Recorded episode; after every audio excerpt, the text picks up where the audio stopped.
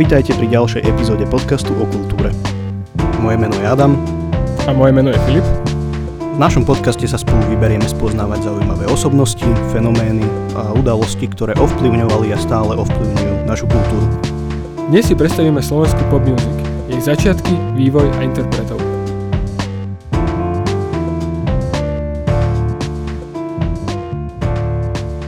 Tak, rovno nám na začiatku vysvetlí pojem pop music. Mm-hmm. Nech, nech všetci vieme, o čom sa rozprávame.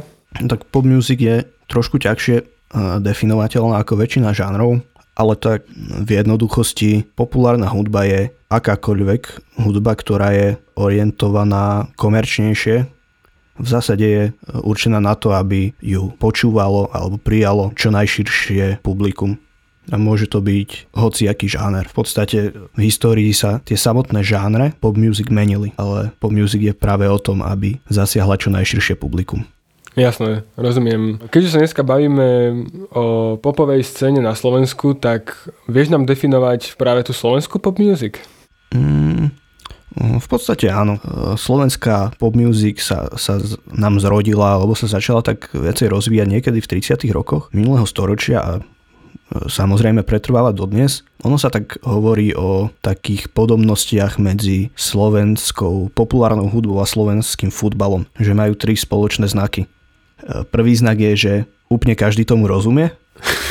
Dru... Druhý znak je, že, že sú strašne zlé, ale v zahraničí je to naopak. že zahraničný futbal a zahraničná populárna hudba sú strašne dobré. No a tretie? A a tretie je, že v oboch týchto oblastiach, aj v hudbe, aj vo futbale, ľudia zarábajú až nezaslúžene veľké peniaze. Ešte je tam taká podobnosť, že, že rovnako ako vo futbale, aj v populárnej hudbe sú také debaty, že ohľadne obľúbeného a neobľúbeného interpreta, obľúbeného neobľúbeného futbalového klubu, obľúbeného neobľúbeného žánru hráča a tak ďalej. Takže to je ďalšia taká, taká podobnosť. No. Hej, no čo sa najviac zaplatí, čo sa najviac presadí, tak to budú mať ľudia aj radi. hej, hej. No dobre, poďme teda ďalej. Povedal si, že slovenská pop music má základy na Slovensku niekde v 30 rokoch. Môžeme ísť asi teda nejako chronologicky. Ako sa, to ako sa to začalo? Začalo sa to tangom. V tých časoch sa ľudia chceli zabávať, chceli tancovať. Skladatelia hudby to videli, a takže komponovali presne takéto pesničky tangové, dá sa povedať. Za, za také prvé slovenské populárne piesne, alebo skôr za také prvé nahrávky slovenskej populárnej hudby sa považujú dve skladby od operného speváka Štefana Hozu, ktoré nahral v roku 1934. Tieto dve skladby sú Dita a Nepovedz dievčatko nikomu. E, vyšli spolu na jednom singli a majú taký, taký tangový feeling. Mm-hmm.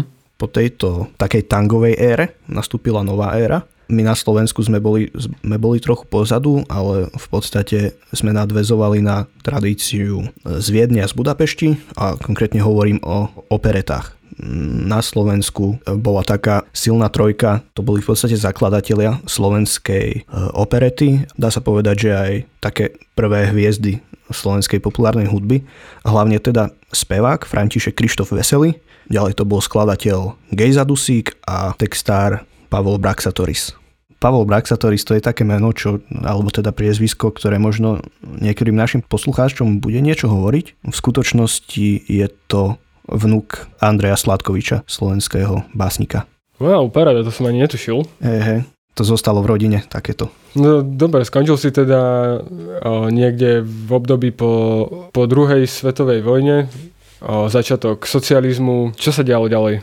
No samozrejme, po tej druhej svetovej vojne sa tu nastolil na našom území totalitný režim. To sa samozrejme odrazilo aj v populárnej hudbe, takže tam bol silný tlak tej ideológie, bolo tu cenzúra, vynúcovaný socialistický realizmus alebo skladanie po vzore socialistického realizmu. Ideológia vtedy sa snažila čo najviac potlačať vplyvy zo západu. Samozrejme skôr tu vnúcovala tie vzory z východu zo Sovietskeho zväzu. No ako nás to ovplyvnilo?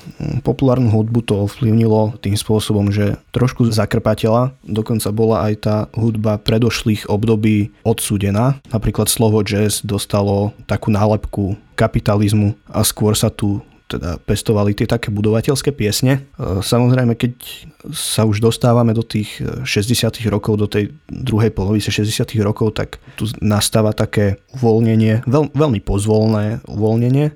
Práve tu mala tá slovenská scéna možnosť znovu začať rozkvitať a, a dobiehať svetový vývoj. Nie, niekedy v, te, v tomto období sa, sa môžeme tu pozorovať taký nov, nový, nový ideál alebo nový model, ktorým sa stal solový spevák, za ktorým bol nejaký tanečný, tanečný orchester. Toto sa stalo veľmi populárne, vytvorila sa stála scéna e, v Tatra kabarete, neskôr e, sa to nazývalo Tatra Review, dnes tam je e, štúdio L plus S a tam sa vlastne robili takéto, mm, takéto zábavy. Nejaké také zaujímavé mená, ktoré možno niekomu budú niečo hovoriť.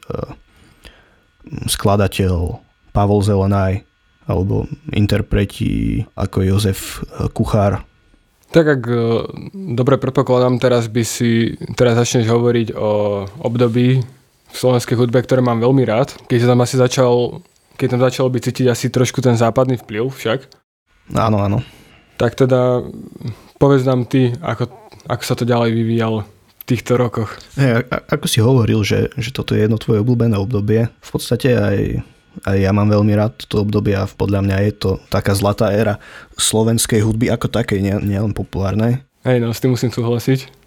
A o tomto by som v budúcnosti veľmi rád spravil, spravil podcast, ale tak poďme na to. Rozprávame sa teda o nejakej druhej polovici 60. rokov až do konca 70. Mm, rokov. Pre slovenskú scénu malo, malo obrovský význam založenie festivalu Bratislavská líra, ktorý sa konal každoročne od roku 1966. Bol to trojdňový festival a v podstate počas týchto troch dní sa Bratislava stala centrom celej československej hudobnej scény. Okrem toho teda, že tam vystupovali slovenskí, českí interpreti, ľudia tu mali možnosť, no nielen ľudia, aj samotní tí československí umelci, tu mali možnosť vidieť vystúpenia zahraničných umelcov, umelcov zo západu. Toto sa stáva veľmi dôležité, pretože tento takýto kontakt s tým západom sa dal v podstate možno na rádiu Luxemburg sa niečo dalo vypočuť alebo nejaké platne dovezené a tak ďalej. Ale práve táto konfrontácia e, s tým západom sa, sa stala niečím, čo posúvalo tú slovenskú populárnu hudbu vpred. V tomto období sa stáva obrovskou hviezdou e, Karol Duchoň, Máme tu Dušana Grúňa, Evu Mázikovú, Marcelu Lajferovú, to boli vtedy obrovské hviezdy, ktoré presne robili predstavenia na ten štýl, že speváci e, s orchestrom. E, robili sa tu napríklad také veci, že sa zobrala hudba z piesni zo západu a do toho sa spravil slovenský text a tak ďalej. No a rovnako aj v Čechách sa to robilo. Uh-huh.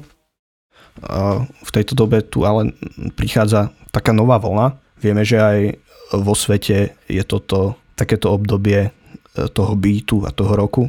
To prišlo aj v podstate na Slovensko. Hm, táto roková vlna e, napríklad tu reprezentovali napríklad e, Hamel, Varga alebo Dežo Ursiny. Tie veľké tanečné orchestre sa dostávali do úzadia.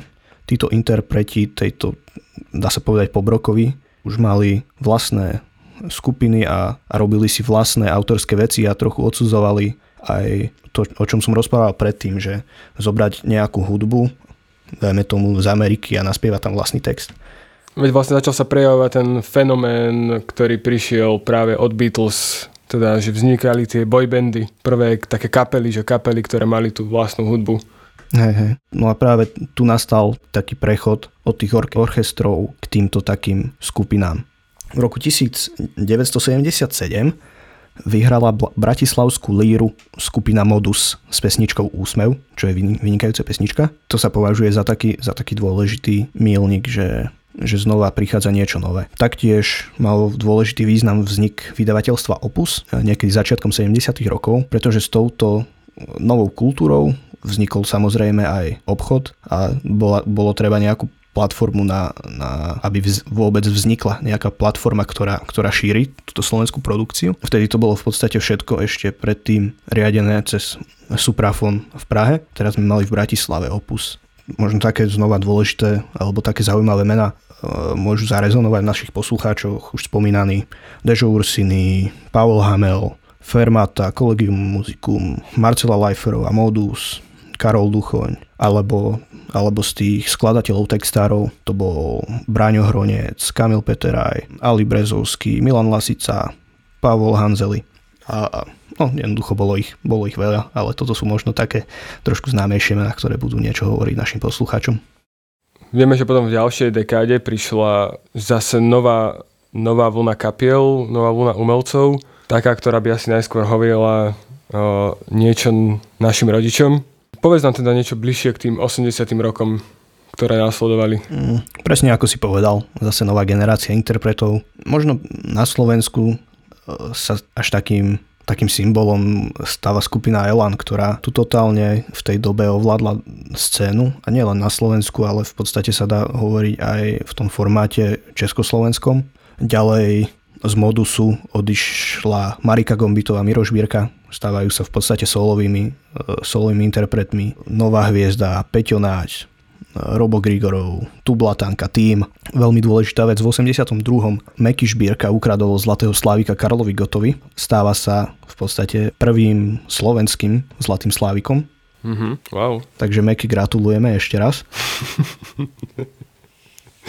Začína vznikať videoklipy. Slovenská televízia vytvorila také, také miesto uh, na tvorenie videoklipov prostredníctvom rôznych uh, televíznych relácií a aj vďaka tomuto sa tá slovenská hudobná scéna v 80 rokoch dokázala pomaličky, pomaličky vyrovnávať aj tej, aj tej českej. Znova nejaké zaujímavé mená e, z tejto dekády. Väčšinu som už spomínal, napríklad Roba Grigerova, Peťa Nadia, e, Mariku Kombitovú. Myslím, že Vitiek som nespomínal. Nie, nie, ten si nepovedal. To sa mi zdá, že tiež v tej, tej dobe. Alebo Vašo Patejdl, ktorý, ktorý vynikajú, vynikajúci skladateľ.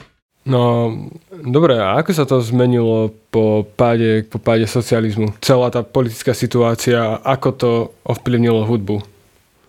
No, samozrejme, s tou politickou zmenou prišla aj e, zmena v kultúre, aj to sa odrazilo aj na takej slovenskej populárnej hudbe. V podstate po, po rozpade toho nášho spoločného štátu Čechov a Slovákov sa stalo ešte ťažšie presadiť.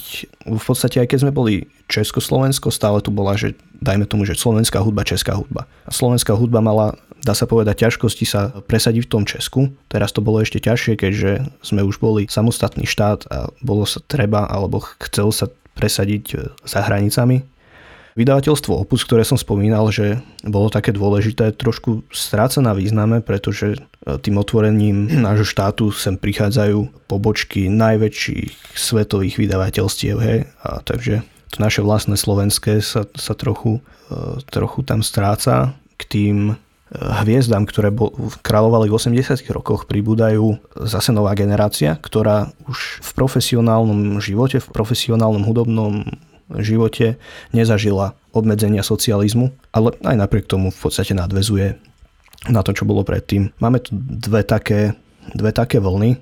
Prvá je taká tá tanečná eurodensová vlna, ktorá tu na, v podstate ochromila všetko nakrátko a potom taký ten repete formát, kedy sa znova vracia na povrch na takmer celú dekádu to tu všetko valcujú hity 70 80 rokov. Ale samozrejme fungujú, fungujú ďalej aj iné veci. Z kapiel alebo teda z interpretov je to eh, Palo Habera ako solo interpret, Rišo Miller, Hex, Gladiator, INT Smile, No Name, eh, Iné Cafe, Polemic. To, to sú už také veci, ktoré asi aj nám niečo hovoria, už aj našej generácii. Áno, áno, určite to už poznajú. Uh naši rovesníci alebo ľudia teda v podobnej vekovej kategórii ako sme my. Veď viacerí sme na tom určite vyrastali. No a samozrejme teda čo skoro prišlo nové milénium. Ako je to s tou slovenskou pop music dnes?